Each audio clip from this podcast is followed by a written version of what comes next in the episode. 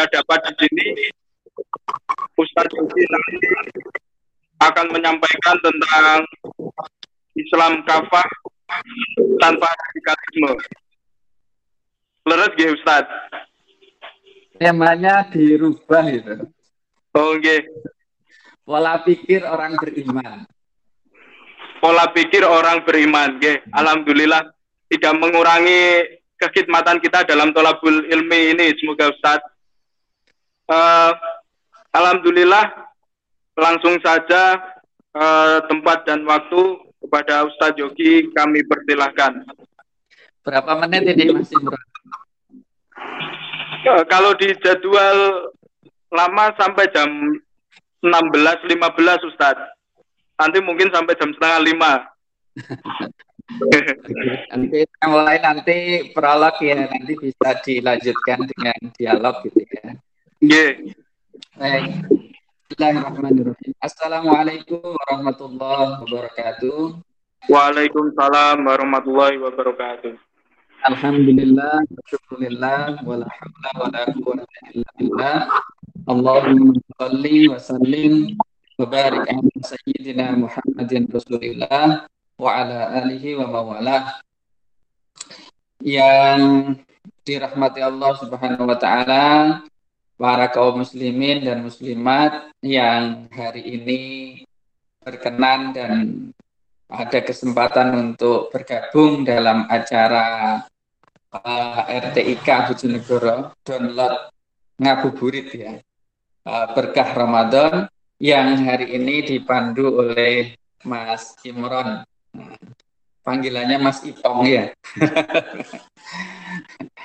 Baik, uh, sedikit saya memberikan prolog bahwa Allah Subhanahu wa taala berfirman, "A'udzubillahi minasyaitonirrajim. Bismillahirrahmanirrahim. Ya ayyuhalladzina amanu kutiba alaikumusiyam kama kutiba alal ladzina min qablikum la'allakum tattaqun. Wahai orang-orang yang beriman, ya ayyuhalladzina amanu kutiba alaikumusiyam. Diwajibkan bagi kalian puasa. Kama kutiba alal ladzina min qablikum la'allakum tattaqun. Sebagaimana diwajibkan pada kaum yang sebelum kalian agar supaya menjadi orang yang bertakwa saya sedikit membahas terkait dengan panggilan Allah.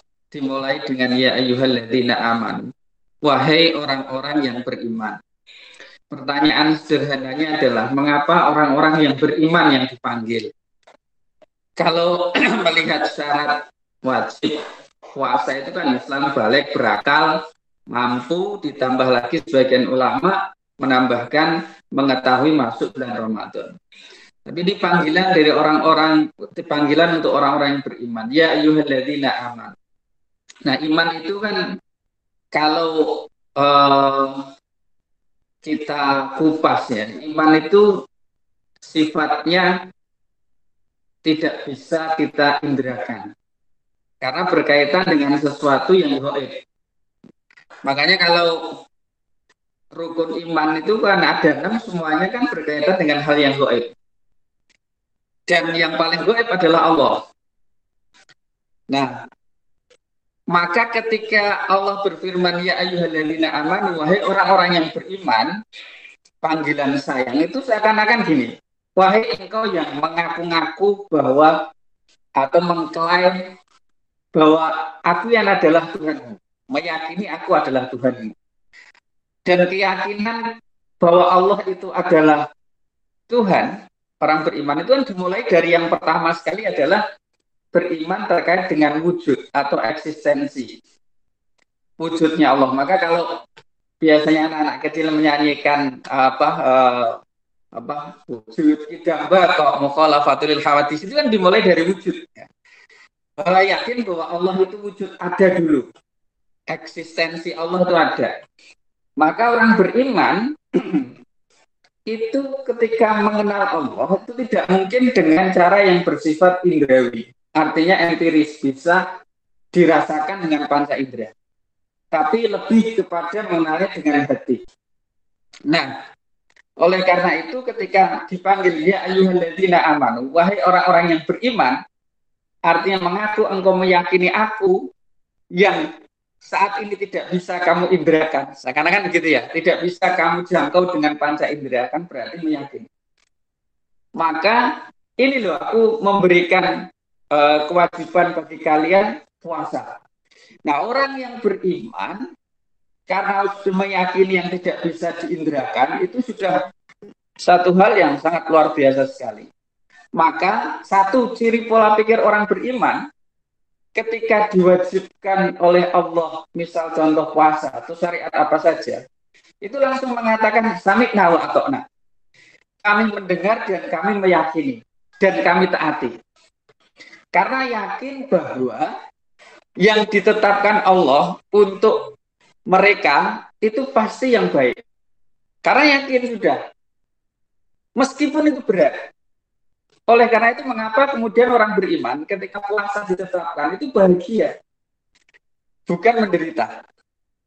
Karena tahu bahwa yang ditetapkan Allah itu pasti untuk kebaikan mereka. Maka pola pikir yang pertama orang beriman itu langsung mendengar apa yang diperintahkan Allah, sami nawa atokna. Dia tidak berpikir dulu nih, manfaatnya apa puasa. Nggak berpikir ke situ dulu. Kalau dia berpikir manfaatnya, maka sebelum dia menjalankan puasanya, dia bisa tunduk pada manfaat bukan tunduk sama Allah. Misal contoh juga, Hurmat alaikumul maidata kamu wal hamal khinzir wa ulan lebih misalkan.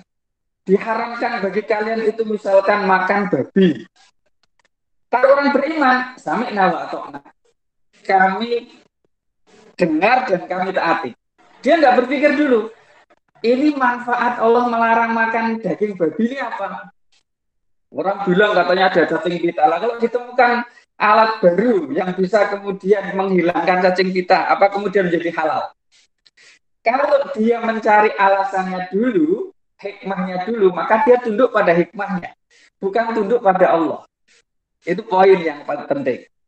Maka ciri pola pikir orang beriman itu sampai atau karena tahu persis bahwa yang ditetapkan oleh Allah itu pasti baik. Tidak ada yang buruk. Yang kedua, ciri orang yang beriman, maka apa yang ditakdirkan Allah itu tidak ada yang buruk. Saya ulangi ya, apa yang ditakdirkan oleh Allah itu tidak ada yang buruk. Manusia boleh memandang itu buruk. Tetapi sebenarnya cara kita bersikap itulah yang kemudian menentukan atas apa yang ditakdirkan oleh Allah kepada kita. Makanya ini Mas kondisi seperti sekarang ini, uh, COVID-19.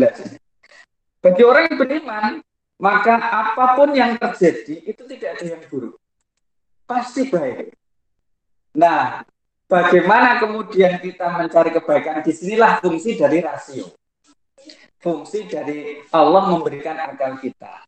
Dan banyak sekali yang kita dapatkan pasti karena orang itu sering kali melihat rata-rata itu kalau misalkan hujan itu yang dilihat hujan, tapi di balik hujan itu tidak dilihat bahwa di balik hujan itu ada nanti kemudian tumbuh uh, yang tadinya mati menjadi hidup.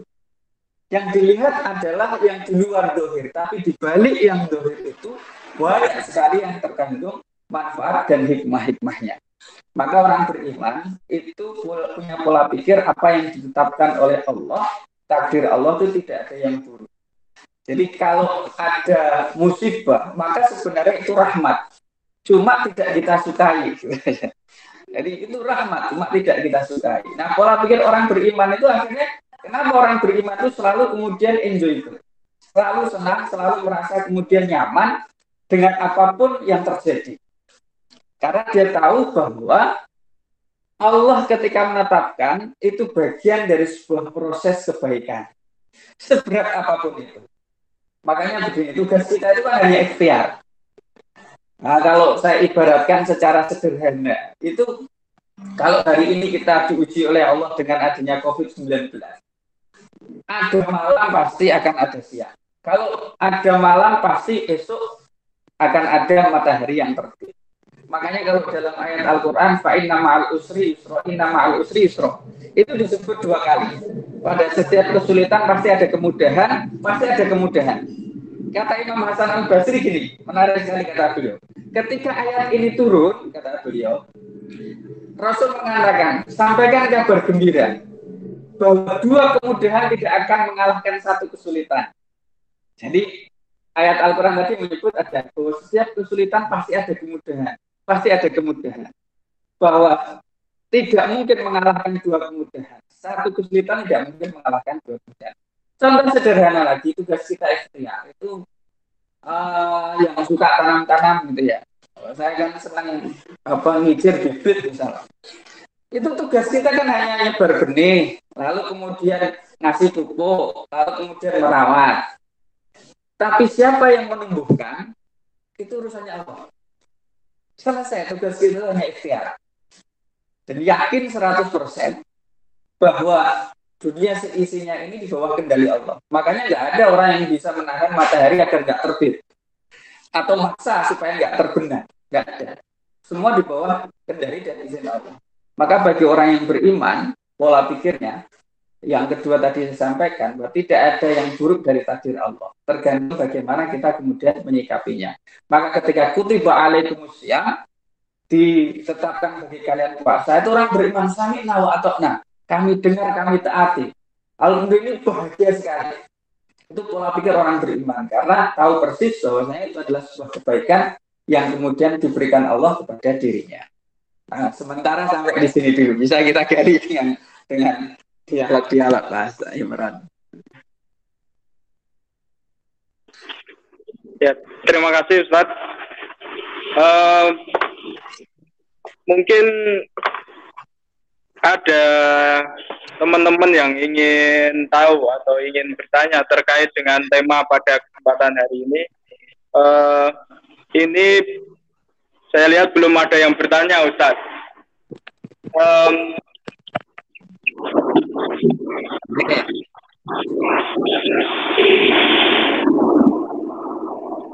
Iya. Kalau belum ada bertanya, kita ngobrol aja. Iya. uh, Ngob ngobrolkan tentang tema kita tadi, pola pikir iya, tema pola pikir orang beriman. Nah, tadi ada dua yang sudah saya sebutkan, Mas. Jadi, iya. Tentang sami nawa atau nah, terus kemudian berpikir bahwa tidak ada takdir Allah yang buruk, maka kutiba ada Indonesia diwajibkan bagi kamu kalian puasa itu langsung. Dan ketika pasti kemudian pola pikiran beriman itu selalu optimis. Selalu optimis. Ya, selalu optimis, gitu. Selalu optimis. Ada malam akan pagi. Jadi kalau dia tahu orang beriman itu uh, kalau mau dia karena iman itu kan tanya di hati ya cukup.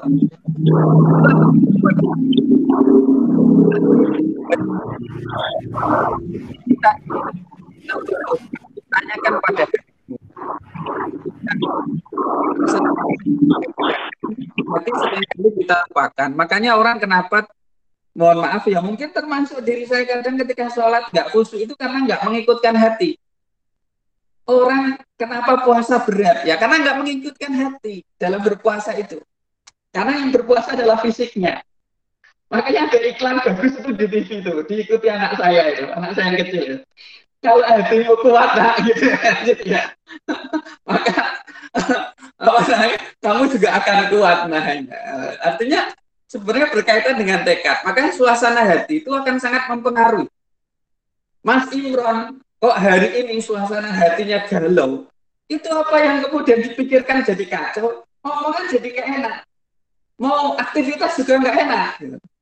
Coba masih pernah naik mobil indah lah, seindah apa BMW katakanlah.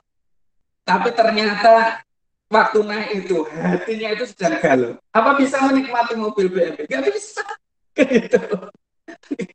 Jadi ini ini menjadi satu panduan hati ini. Makanya orang beriman itu kan letaknya di dalam hati sini. Letaknya di dalam hati. Itu sebabnya mengapa orang beriman itu selalu kemudian punya rasa optimis. Tidak kemudian uh, pesimis. Jadi uh, kalau dalam bahasa Al-Qur'an wala tayasul innahu la ya'sumiraha illal kafirun. Jadi jangan berputus asa. Yang berputus asa itu orang-orang apa? Lawan kata orang orang beriman atau orang kafir. Orang kafir itu orang yang tidak punya iman gitu. Jadi orang pesimis itu hanya orang yang nggak punya Tuhan cara kasarannya begitu. Makanya ini di antara ciri orang-orang yang beriman. Jadi uh, puasa itu betul-betul uh, menjadi nikmat sekali, menjadi nikmat sekali karena mengikutkan hati. Itu sebabnya yang dipanggil wahai orang-orang yang beriman. Karena kalau nggak beriman, orang berpikir ngapain? Saya harus berpuasa. Kalau nggak beriman kan, ngapain saya harus berpuasa? Susah-susah menahan lapar, haus, dahaga. Itu makanya kenapa kemudian dipanggil sebagai orang-orang yang beriman. Nah, memang eh, yang berat itu karena pendekatannya adalah pendekatan yang sifatnya intuisi. Intuisi itu kan hati Mas Imron. Dan selama ini kita itu dianggap sesuatu benar itu kalau bisa dibuktikan dengan panca indera. Hari ini saya bertatap muka dengan Mas Imron disebut sebagai realita benar. Padahal di balik itu ada yang lebih benar lagi. Bumi seisinya itu kita sering sebut sebagai realita. Padahal realita sejati itu hak Allah Subhanahu wa taala. Gitu Allah ya. Bumi seisinya ini kan nanti akan habis. Uluman alihafan. Semua ini akan hancur. Ayat kawat hurufika dul jalali wal ikram. Yang masih tersisa itu adalah zatnya Allah saja. Jadi semua ini kalau dalam bahasanya seperti bayang-bayang lah gitu realitas hakiki itu adalah Allah. Maka pendekatannya, ya tidak bisa kita mendekati Allah bagi orang beriman itu dengan panca indera karena panca indera terbatas. Masih melihat uh, pesawat di atas itu kelihatan kecil atau besar? Kelihatan kecil, padahal hakikatnya besar. Nyeblok ini ya mati deh. gitu. Karena jarak jauh itu, maka mata kita ini kan uh, kalau boleh dibilang itu menipu juga. Kalau kita misalkan contoh lihat bintang-bintang di malam itu kan kelihatan klip-klip-klip kecil, padahal kan hakikatnya juga besar. Maka pendekatan iman itu pendekatan dengan hati. Nah ini maka kalau mau mendekatannya dengan hati itu kenapa kita harus mengasah hati kita? Makanya puasa itu sebenarnya proses pembelajaran kita menjadi ikhlas betul. Nah ikhlas itu letaknya juga di dalam hati. Dan nanti diakhiri dengan alakum tatakun. Agar supaya kamu menjadi orang bertakwa. Nah takwa itu juga letaknya di dalam hati. Kata kata kata Rasulullah, takwa. Sambil menepuk dada. Takwa itu ada di sini. Meskipun implementasinya juga harus ada. Tidak hanya sekedar di hati. Kan nggak mungkin. Antara yang di hati dengan perbuatan tidak sinkron. Makanya kenapa ulama mendefinisikan bahwa iman itu tidak bisa hanya sekedar perkataan.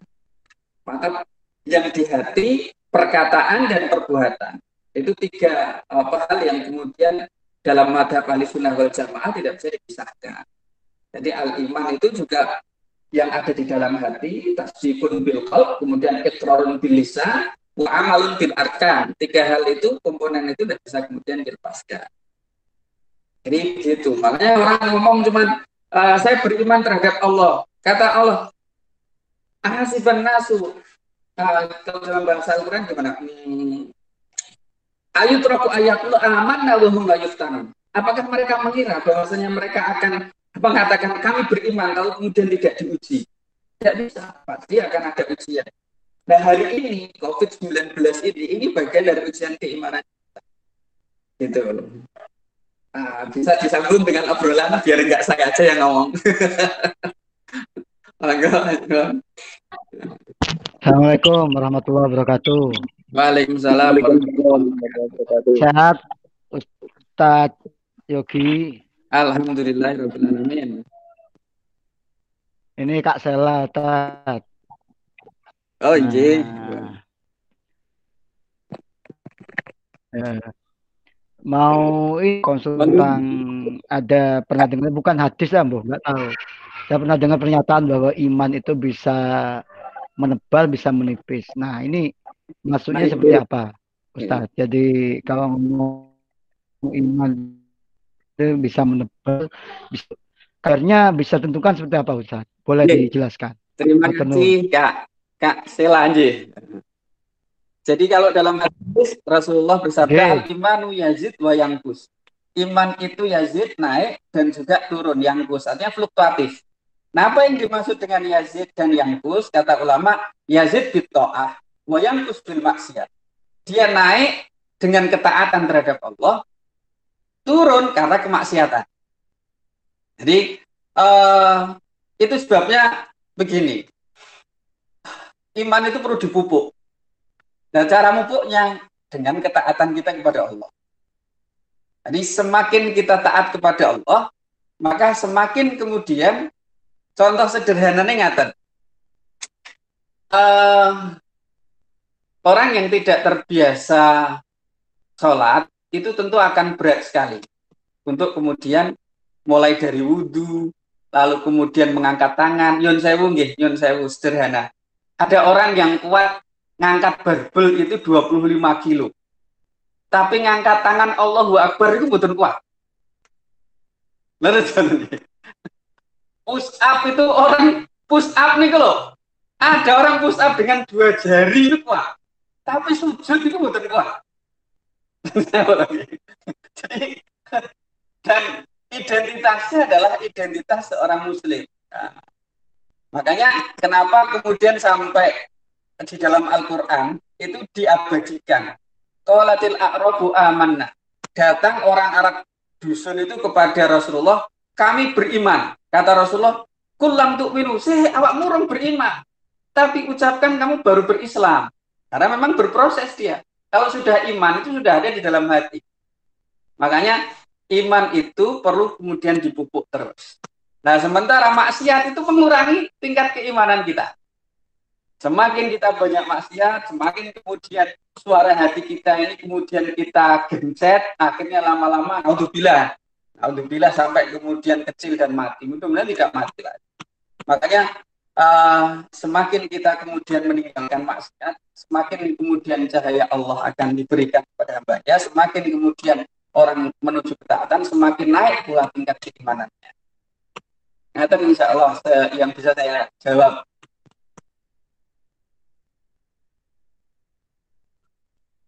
Berarti eh, nuwun Ustaz Yogi. Berarti secara enteng ngomong kita ngomong ya. Memupukkan iman tadi merupakan salah satu mempertebal ya. Tadi menambah ya menambah keimanan kita ya. Seperti itu. Ya, terima kasih Ustaz nah, Yogi Jadi ketebalan dan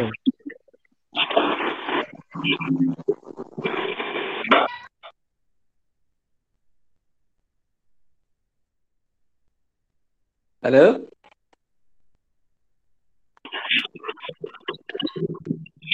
Halo, Pak. Yeah. Yeah. Uh, ini ada teman teman saya di samping saya. Ada yang ingin bertanya. Uh, perbedaan mendasar antara iman dan takwa itu seperti apa Ustaz? Ya, kalau dalam ayat Al-Quran tadi kan dimulai dari waktu orang yang beriman. Lalu kemudian diakhiri dengan takwa. Bila ini uh, iman itu bagian dari satu stat kita. Lalu kemudian takwa itu tujuannya. Jadi antara iman dan takwa itu kan sebenarnya dua hal yang uh, saling kemudian berbeda. Jadi ibarat Mas Imron mau menuju ke Surabaya, maka proses berangkatnya itu dari iman, lalu kemudian tujuannya adalah mencapai derajat takwa tadi itu. Itu kalau kita ambil dari ayat Al-Quran, ya ayyuhalladzina amanu kutiba alaikum kama kutiba alaikum Nah, kalau secara bahasa sederhana, takwa itu kan berasal dari kata wako. Artinya wikoyah itu sifatnya adalah menjaga diri agar supaya tidak jatuh pada kemaksiatan. Maka sering kali kan kalau khotib Jumat kan mengatakan Ittaqullah takwalah kepada Allah dengan sepuluh takwa dengan menjalankan perintahnya dan menjauhi larangan. Eh, itu. Walaupun sebenarnya takwa itu juga secara sederhana juga bisa diartikan adalah uh, yang paling sederhana adalah takut terhadap Allah. Jadi proses iman itu sudah mulai masuk dan ini nanti akan sampai pada derajat kemudian takwa. Maka iman itu kata Rasulullah yang dalam Al-Quran wala mayat kulit iman iman itu belum masuk di dalam hatimu yang disampaikan kepada orang Arab Badui tadi itu. Ketika iman sudah masuk ke dalam maka proses kemudian kita menjauhi maksiat kemudian kita menjalankan perintah Allah, di situlah kemudian takwa yang disebut sebagai takwa ini. Maka kalau uh, saya mengambil indikatornya, takwa itu kan sifat orang bertakwa banyak sekali. Rata-rata takwa itu walaupun dibilang Rasulullah dalam hati, tapi ada aplikasi dalam kehidupan kita sendiri.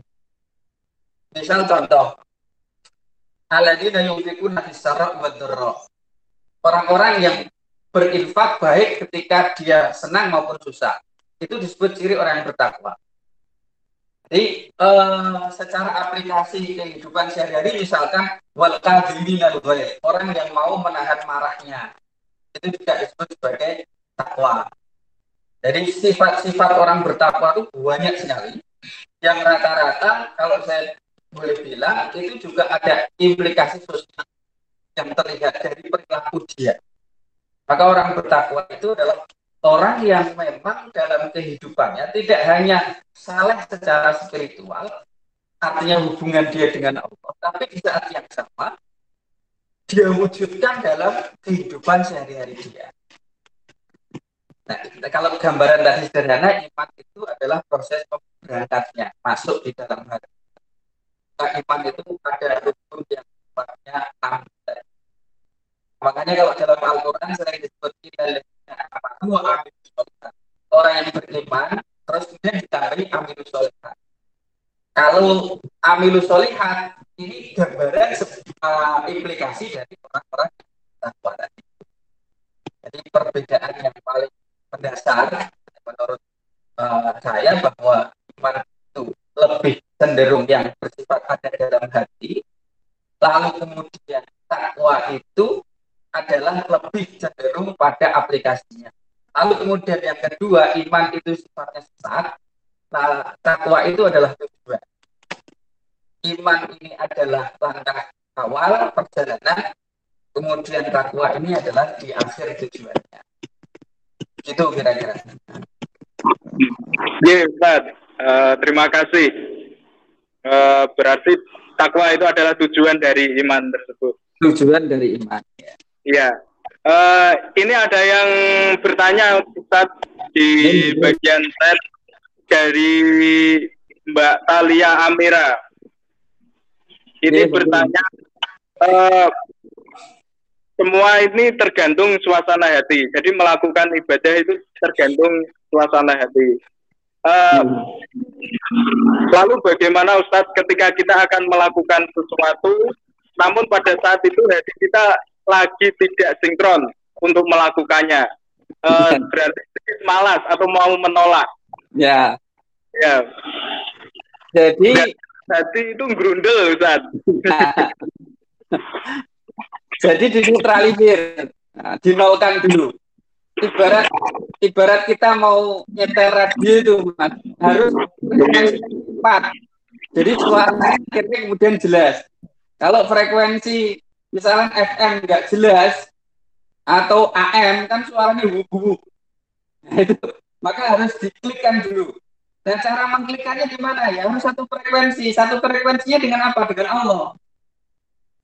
Jadi dari klik dulu mengikhlaskan kalau sudah klik hati nyaman, maka di situlah kemudian segala sesuatunya menjadi enak sekali. Seperti orang naik uh, masuk jalan tol lah.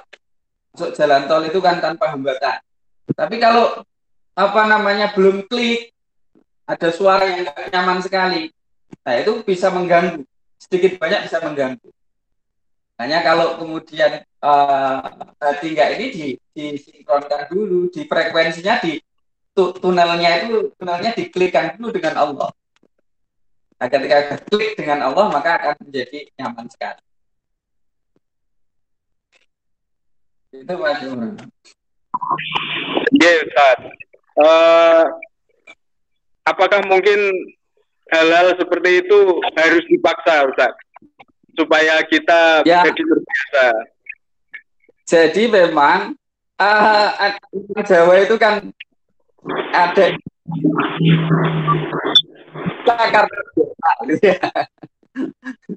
Makanya kalau orang itu sedekah nggak ikhlas, menurut saya nggak apa-apa. Teruskan aja.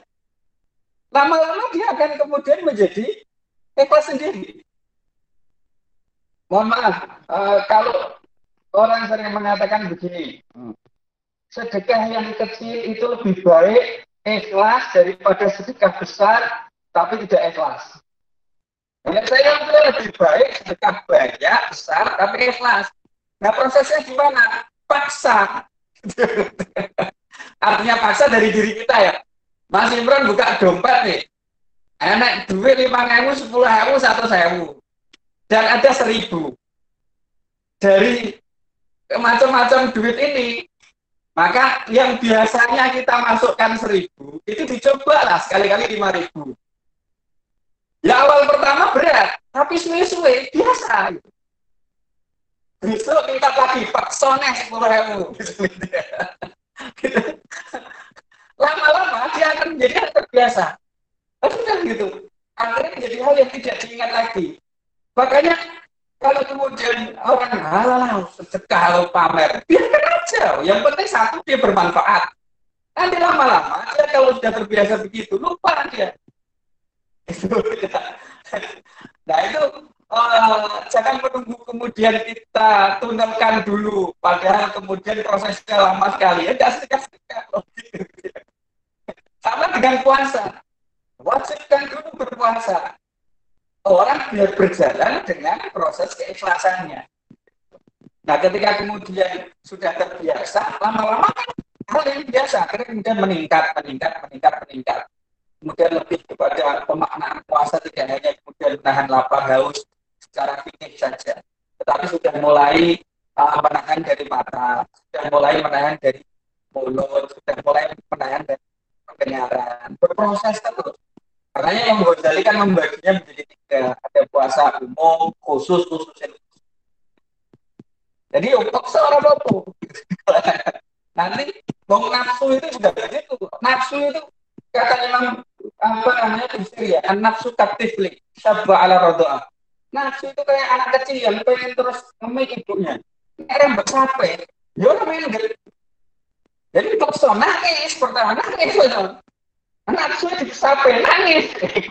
Tapi habis itu kan selesai udah gitu. Kadang-kadang begitu ada nafsu itu. Kalau orang belum konang-konangan gitu sebenarnya kan kudu dicapai. Pengen terus saya pengen terus. Wes wes wes wes. Wes wes akhirnya selesai.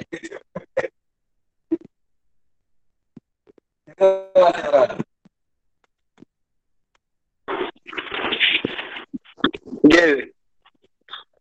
terima kasih Ustaz. Uh, memang harus dipaksa. Ini apalagi buat seperti saya Ustaz ya. Biasanya di dompet itu ada lima ribu tapi 500 yang dimasukkan. okay. Terima kasih Mbak Talia Amira sudah uh, bertanya dan ini ada tanggapan lagi Ustaz dari Mbak Talia Amira. Uh, berarti harus istiqomah ya Ustaz walaupun ada keterpaksaan dalam melakukan sesuatu tersebut yang nanti lama-lama kelamaan akan menjadikan keterpaksaan itu menjadi suatu hal yang biasa dan ikhlas. Uh, terima kasih Ustaz. Ini dari Talia Amira Ustaz. Yeah. Uh, semoga uh, semoga bisa membantu uh, Mbak Talia Amira dalam beribadah. Uh, sambil menunggu pertanyaan yang lain, Ustadz, uh, mungkin uh, saya ingin menceritakan yang sering terjadi di masyarakat kita. Ya. Yeah. Uh, kadang di masjid itu kan ada dia niatnya tidak mau sombong bersedekah dengan menyebut hamba Allah itu Ya. ya tapi dalam niatnya dia itu seolah-olah yakin bahwa dia itu dengan menyebutkan seperti itu dia itu tidak sombong Ustaz. Ya, itu bagaimana Ustaz menyikapinya? Jadi niat baik, niatnya baik, insya Allah juga dapat pahala. Iya. Kemudian dia nanti di belakang ternyata malah justru ada rasa bangga, nah itu kesalahan. Artinya berproses. Jadi uh, dia sudah punya niatan untuk kemudian ikhlas. Ya teruskan saja tidak apa-apa. Kalau kemudian dia berproses, prosesnya akhirnya kemudian dia merasa apa namanya di dalam hati uh, sudah sudah merasa ikhlasnya. Ini kan juga bahaya. Bahaya dengan melakukan seperti itu. Makanya bagi saya yang kemudian disebutkan namanya ya tidak apa-apa. Yang tidak mau disebutkan namanya ya tidak apa-apa. Masing-masing semuanya sedang berproses. Berproses untuk kemudian menjadi ikhlas. Nah uh, yang justru bermasalah itu kita yang suka menanggapinya. Gitu. Misal contoh, mohon maaf ya, uh, ada orang kemudian foto-foto umroh, uh, umroh ditaruh di Facebook, di pajang. Lalu kemudian orang bilang, ini ibadah di foto-foto. Apa kita tahu niatnya dia kan nggak nggak ngerti. Siapa tahu dia punya niat share itu kemudian bisa membangkitkan semangat yang lainnya untuk umroh. Jadi kembali ke diri kita. Kita yang melihat, bukan bukan apa namanya menjudge, menghukumi mereka. Kalau saya begitu ya, barangkali dia niat untuk kemudian biar supaya yang lainnya termotivasi untuk umroh. Gitu aja, kan lebih nyaman, lebih enak. Daripada kita kemudian ah, umroh itu foto bereng ngarepe Ka'bah Rasanya tahu dulu Ka'bah tapi ya. Malah justru kedengkian yang ada di dalam diri kita. gitu. Itu Mas Ron. Jadi kedua-duanya yang kita komunikasikan dia proses itu ikhlas. Kalau perjalanan ada hal-hal yang kemudian dia merasa bahwa itulah yang terbaik ikhlas, nah itu yang harus dihilangkan. Karena sudah merasa lebih baik tidak baik. Itu tidak apa-apa dia sedang berproses juga. Semua orang itu sedang berproses Iya Ustaz, terima kasih Ustaz. Um, ini sambil nunggu nunggu lagi Ustaz. Uh, monggo teman-teman yang ingin bertanya, Bapak Ibu, uh, silakan menulis pertanyaannya di bagian chat. Uh, nanti saya akan membantu menyampaikannya kepada Ustadz Yogi untuk Ustadz Yogi menjawabnya. Oke. Uh, ini mungkin lagi menyiapkan pertanyaan ini semua Ustadz. uh, temanya sangat menarik Ustadz. Uh, di bulan puasa dan lagi mewabahnya pandemi COVID-19 ini Ustaz. Ya. Yeah bagaimana sih kita menjadi tetap menjadi insan yang beriman dalam menghadapi uh, sosial media dalam bersosial media. Mungkin ada ya. kiatnya seperti apa, Jadi kalau saya secara pribadi um, aplikasi kita sebagai orang beriman di sosial media terkait dengan pandemi COVID ini ya, itu uh, satu pakai hati, dua pakai rasio. Ketika kita men-share sesuatu, coba rasakan di hati hati kita. Yang seperti ini, ini akan menjadi dampak yang lebih buruk kah atau baik? Rasanya di hati seperti apa? Lalu kemudian secara rasio, rasional kita ini baik dan buruk atau tidak? Nah, ukuran kita itu kan uh, kalau itu berdampak pada keburukan, ya lebih baik kita menahan diri. Puasa itu artinya al-imsak, menahan diri. Jangan-jangan hawa nafsu kita ini kita tumpahkan di sosial media dengan men-share yang apa namanya justru membuat uh, apa istilahnya ya uh, orang menjadi semakin terpuruk. Jadi coba kalau misalkan saya sering memposisikan itu kalau saya posisikan di keluarga saya seperti apa, kalau itu saya posisikan di diri saya seperti apa.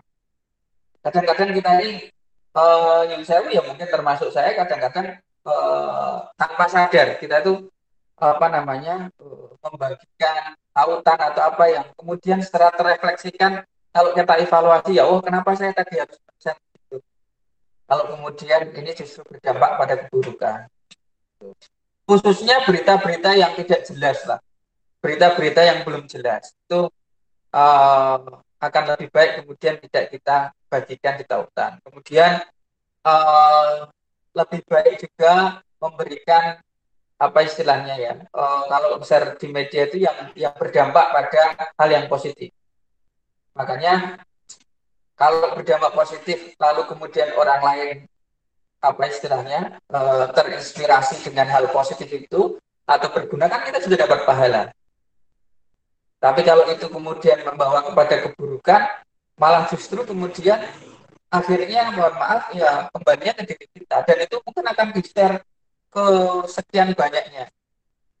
Nah ini kan biasanya di grup bapak-bapak yang mohon maaf ya, uh, kalau sedang uh, nge-share foto-foto itu kan ya, yang hal-hal yang kemudian uh, bisa melupakan istrinya yang di rumah tapi mengingat yang lainnya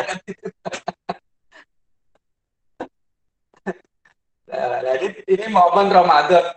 Walaupun kemudian orang sering hei Ramadan ini Ramadan mayai poso jongono ini tidak berarti kemudian bar poso terus jongono lah kan juga gitu nah ya, menurut saya begitu. Jadi di masa pandemi covid yang seperti ini sharelah yang positif positif yang membawa kemudian dampak uh, kebaikan. Kalau ingin memberikan apa namanya orang lain agar waspada itu dengan bahasa-bahasa yang yang tidak membawa ketersinggungan pada orang lain. Artinya fakta data misalkan seperti ini. Nah ini orang sudah bisa mengambil tanpa harus kemudian misalkan membawa dampak ketersinggungan kepada orang. Ya. Ya, Ustaz. Uh, terima kasih, Ustaz. Uh, memang media sosial pada saat ini juga seperti itu uh, kita yang sendiri yang harus berhati-hati. Uh, ini ada pertanyaan Ustaz dari saudara Rifaun Naim. Ustadz, bagaimana dengan keadaan sekarang ini yang orang-orang komplain dengan orang lain yang beribadah di masjid, tapi tidak komplain dengan yang tetap berdagang di pasar. Jadi kenapa di masjid itu agak dikomplain tapi yang di pasar tidak? Gimana Ustaz? Jadi antara di pasar dengan di masjid itu satu hal yang berbeda ya. Nah, menurut saya dua-duanya tidak usah kemudian di, di, dikomplainkan, dikomplainkan. Karena yang berada di masjid itu juga berusaha melakukan uh, apa namanya uh, ibadah sesuai dengan protokol COVID-19. Ya, sepanjang kemudian pemerintah masih membolehkan, maka kemudian bisa kita jadikan pedoman bahwa uh, sholat itu juga jadi sah. Demikian juga yang berada di pasar, berada di pasar juga sudah semestinya memperlakukan uh, apa protokol yang sesuai dengan COVID-19. Jadi menurut saya tidak perlu kemudian kita pertentangan lah dua-duanya itu. Kalau kita berlaku seperti orang yang mengkomplain orang yang di masjid, itu itu kita juga berposisi sama dengan orang tersebut. Jadi kalau saya secara pribadi yang sholat di masjid itu punya uh, protokol dan keyakinan yang tidak sholat di masjid juga punya protokol dan keyakinan Jadi eh, masing-masing uh, memiliki argumentasi-argumentasi dan landasan landasannya. Maka kita saling menghormati. Kalau ada orang yang seperti itu, ya sudah menurut saya memang dia kapasitas pemahamannya baru sebatas itu. Kemampuannya baru bisa misalkan uh, maido. Ya tidak apa-apa, panjang ada tipe-tipe orang yang punya kemampuan maido. Kemampuannya kita ambil hikmahnya buat semoga kita tidak seperti yang seperti itu saja. Ya kita diambil ibarat aja, uh, diambil pelajaran dan kita juga tidak berlaku seperti itu. Ini mas. Ya Ustaz. Terima kasih. Ini kemudian dilanjutkan lagi dengan pertanyaan lagi Ustaz oleh uh, Mas Rifau Naim.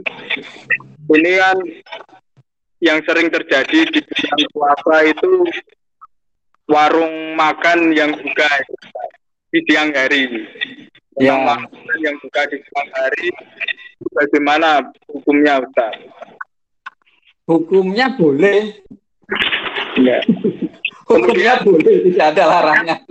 Ada beberapa ormas yang melarang ada beberapa ormas yang melarang bahkan nah itu bagaimana itu jadi gini loh di kita itu sudah mulai kehilangan toleransi uh, antar antar sesama yang berpuasa diminta untuk menahan nafsunya agar ini ini sifatnya sangat personal sekali jadi kalau kita mampu menahan nafsu itu, mbok ada warung buka seperti apa pun juga nggak masalah.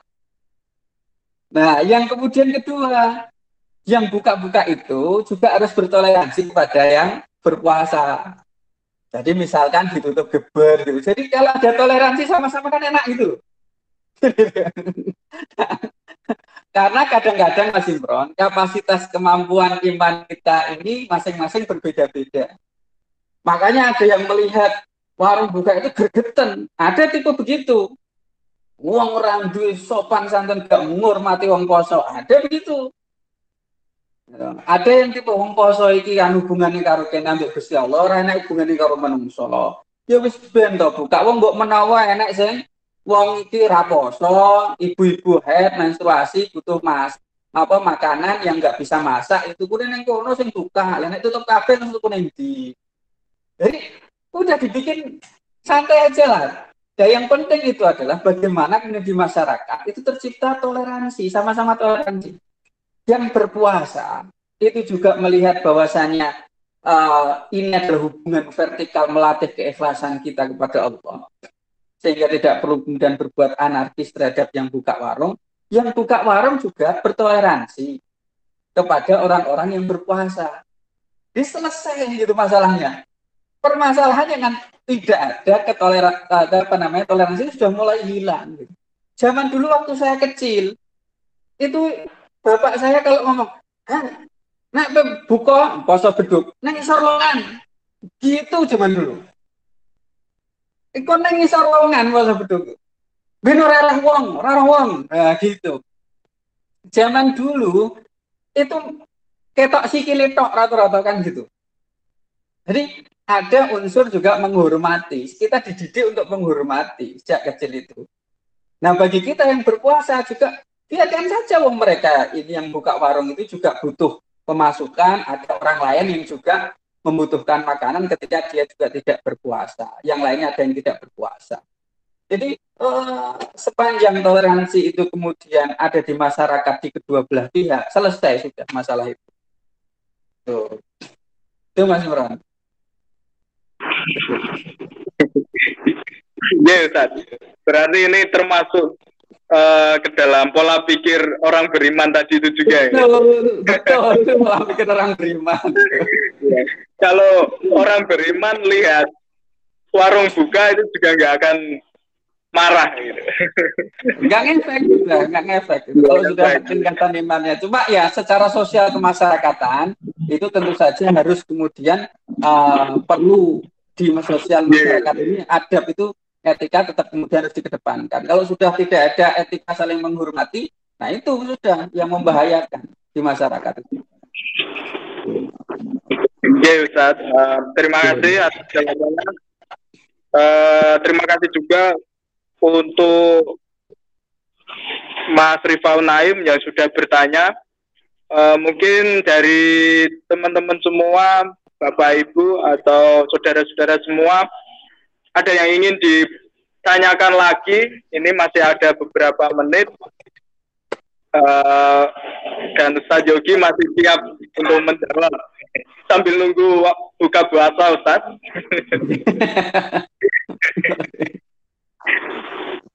iya Ustaz, uh, ini mungkin kembali lagi ke pola pikir orang ber orang yang beriman.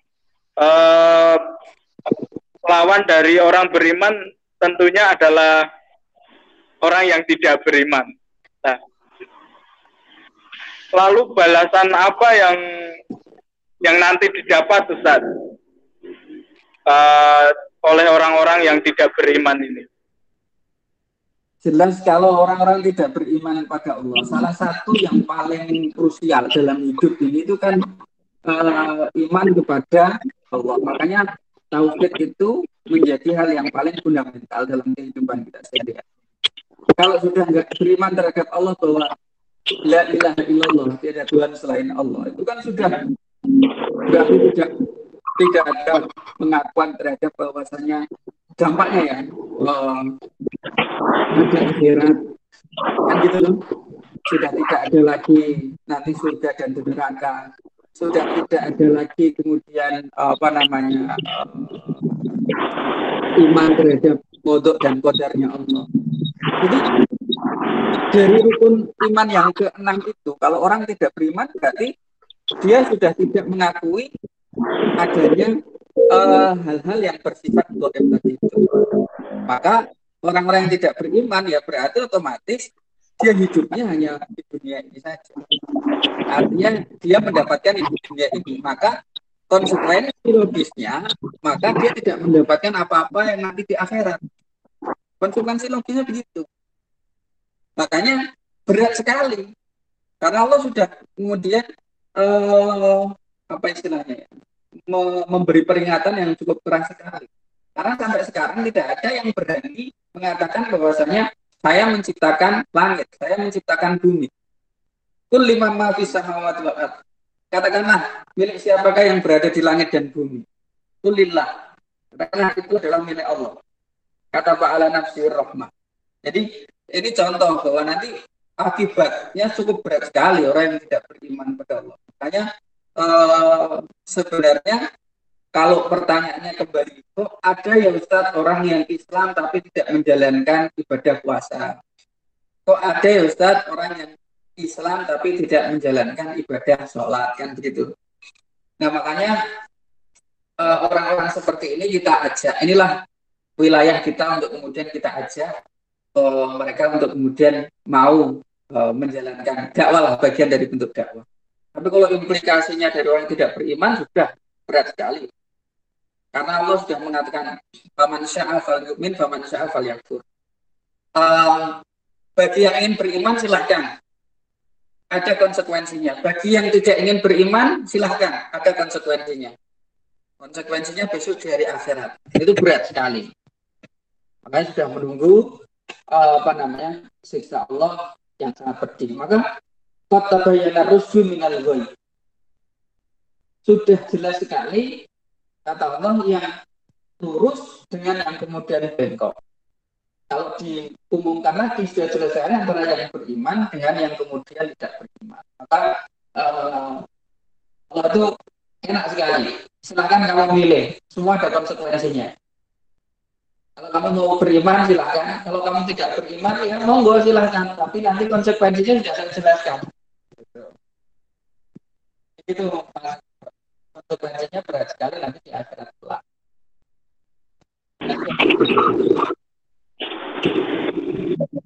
Yes, terima kasih. Uh, mungkin ada teman-teman yang lain atau bapak ibu yang lain yang ingin bertanya, monggo.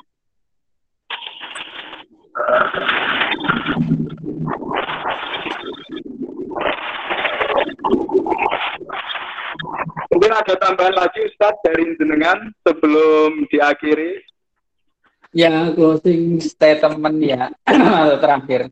Jadi orang beriman itu punya pola pikir Sami'na Nah, setiap yang diperintahkan oleh Allah itu selalu dengan uh, tegas mengatakan kami dengar dan kami taati. Lalu kemudian yang kedua dengan gembira sekali menerima apa yang kemudian ditetapkan oleh Allah. Kemudian yang berikutnya adalah tidak ada takdir Allah yang buruk bagi orang yang beriman. Semua yang ditetapkan Allah pasti baik. Kemudian orang yang beriman itu pasti dia optimis dalam hidupnya dan tidak kemudian pesimis. Berpikir bahwa kalaupun tidak ada balasan di dunia, tapi besok ada balasan di akhirat. Itu orang beriman sampai-sampai dikatakan bahwasanya dunia sijnul mukmin. Mungkin dari kafir. Dunia ini ibarat seperti penjara bagi orang yang beriman. Penuh dengan peraturan-peraturan. Semuanya uh, nggak boleh ini, nggak boleh itu, nggak boleh ini, nggak boleh itu. Tapi dia bisa menjadi surga bagi orang yang tidak beriman. Apa saja bisa dilakukan. Apa saja bisa dilakukannya. Makanya kenapa orang beriman itu optimis bahwa kalau uh, hidup ini adalah hanya di dunia, sementara saja berproses, sementara yang abadi nanti di akhirat kelak. Saya rasa itu Mas Imran yang bisa saya sampaikan. Terus berkait dengan COVID ya, ini nanti ada berkait dengan COVID-19, orang beriman itu menyikapinya bahwa ini bagian dari takdir Allah dan takdir Allah tidak ada yang buruk, semuanya adalah baik.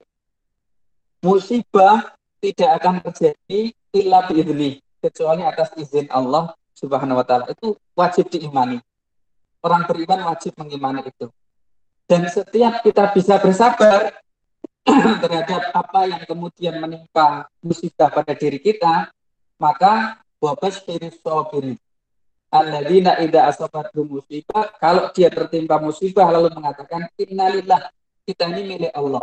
Apakah mungkin miliknya sendiri akan dirusak? Tidak akan mungkin. Wa inna ilaihi rajiun dan kita akan semuanya itu kembali kepada Allah. Kalau bisa mengatakan seperti ini dengan kesabaran di tengah pandemi yang seperti ini, maka langsung mendapatkan ulaika uh, alaihi. Mereka mendapatkan salawat dari Tuhan mereka. Wa rahmah, mendapatkan rahmat dari Allah. Wa ulaika humul muhtadun. Mereka termasuk tipe orang-orang yang mendapatkan petunjuk atau predikat mendapatkan petunjuk dari Allah Subhanahu wa taala. Jadi tiga langsung. Bapak syiri sabirin alladzina idza musibah qalu inna lillahi wa inna ilaihi rajiun. Ulaika alaihi salawatu min rabbihim wa rahmah wa ulaika humul muhtadun. Itu yang bisa saya sampaikan.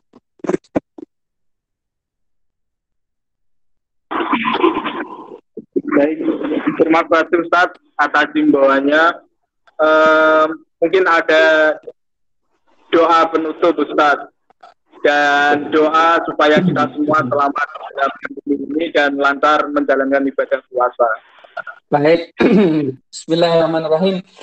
Allahumma sholli ala sayyidina Muhammad wa ala ali sayyidina Muhammad. Al-Fatihah. A'udzu billahi minasyaitonir rajim. Bismillahirrahmanirrahim. Alhamdulillahi rabbil alamin. Ar-Rahmanir Rahim Maliki yaumiddin. Iyyaka na'budu wa iyyaka nasta'in. Ihdinas siratal mustaqim. صراط الذين أنعمت عليهم غير المغضوب عليهم ولا الضالين آمين اللهم صل على سيدنا محمد اللهم صل على سيدنا محمد اللهم صل على سيدنا محمد الحمد لله رب العالمين حمدا الشاكرين حمدا الناعمين حمدا يوافي نعمه ويكافئ مزيده. يا ربنا لك الحمد كما ينبغي لجلال وجهك وعظيم سلطانك. اللهم ادفع عنا البلاء والوباء والغلاء والفحشاء والمنكر. ما ظهر منه وما بطن. عن بلدنا هذا خاصة وعن سائر البلدان. اللهم إنا نعوذ بك من جهد البلاء ودرك الشقاء وسوء القضاء وشماتة الأعداء اللهم إنا نسألك سلامة في الدين وعافية في الجسد وعافية في الجسد وعافية في الجسد وبركة في الرزق وزيادة في العلم وتوبة قبل الموت ورحمة عند الموت والنجاة من النار ربنا آتنا في الدنيا حسنة وفي الآخرة حسنة وقنا عذاب النار سبحان ربك رب العزة عما يصفون Wassalamun ala mursalin walhamdulillahi rabbil alamin. Barakatil Fatihah. A'udzu billahi minasyaitonir rajim. Bismillahirrahmanirrahim. Alhamdulillah. Bismillahirrahmanirrahim. Maliki yaumiddin. Iyyaka na'budu wa iyyaka nasta'in. Siratal ladzina an'amta 'alaihim ghairil maghdubi 'alaihim waladdallin. Terima kasih. Wassalamualaikum warahmatullahi wabarakatuh. Waalaikumsalam warahmatullahi wabarakatuh. Terima, Terima kasih. kasih atas Terima kasih. Assalamualaikum. Jadi, sami-sami, sami-sami, sami-sami. Terima kasih.